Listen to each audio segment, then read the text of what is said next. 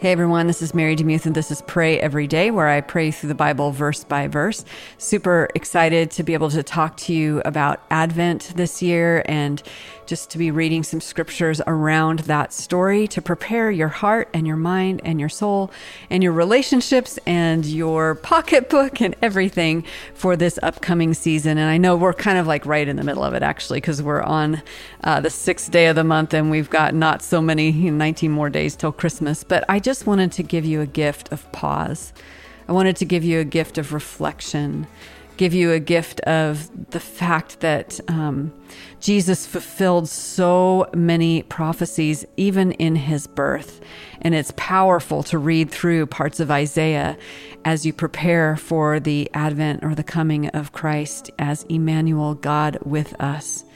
And that, that word with is really important. And it's my prayer for you that you would know God is with you, with you, dwelling with. When Jesus died on the cross, the, te- the veil of the temple was torn in two, opening up all of us, for all of us, the Holy of Holies, that we could have the presence of God at any moment.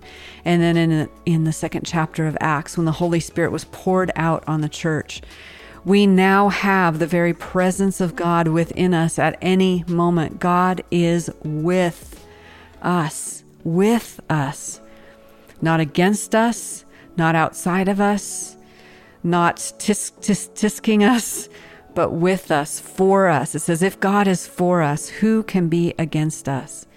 And so, my prayer today is that you would know God is with you in your struggle, in your pain, in your worry, in your um, devastation, in your grief, in your joy, in your laughter, in your excitement. He is with you.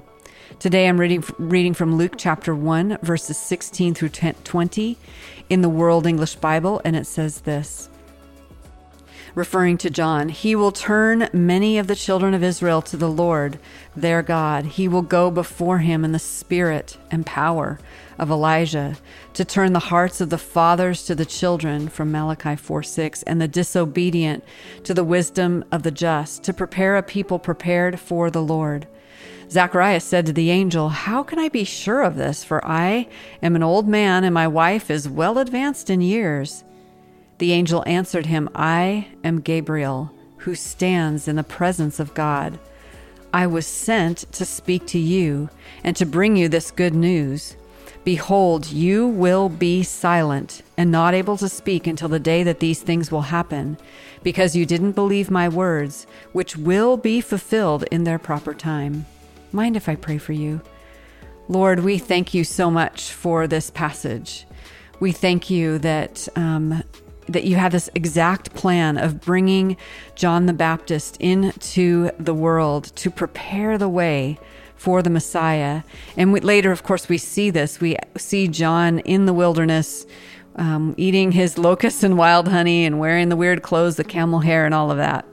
But calling people to repentance. And here it says that he will turn the hearts of the fathers to the children. And Lord, I pray for that today. There are children who need to be reconciled with their fathers. There are fathers who need to be reconciled with their children.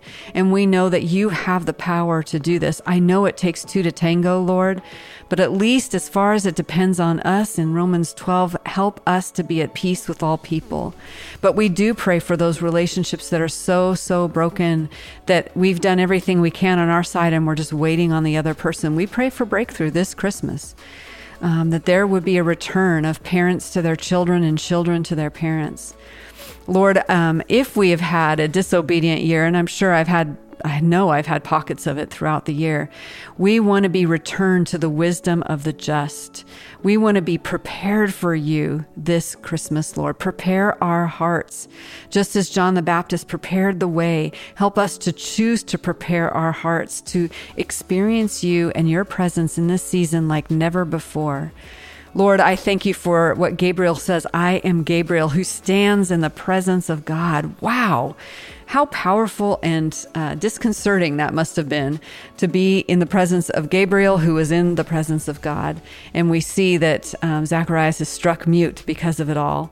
Lord, it just shows us how powerful you are, and we just worship you and your power and your greatness and your glory and your majesty. And we thank you for all the things that you did to prepare for the coming of Jesus on this earth.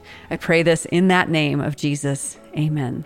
Thanks so much for listening to Pray Every Day. If you want to support the podcast, you can go to patreon.com slash pray every day. There's a bunch of levels you can support the podcast at. And I just appreciate all of you who do that and also all who pray for this show. Thank you so much. You are a blessing to me, and I'm so glad that God created you.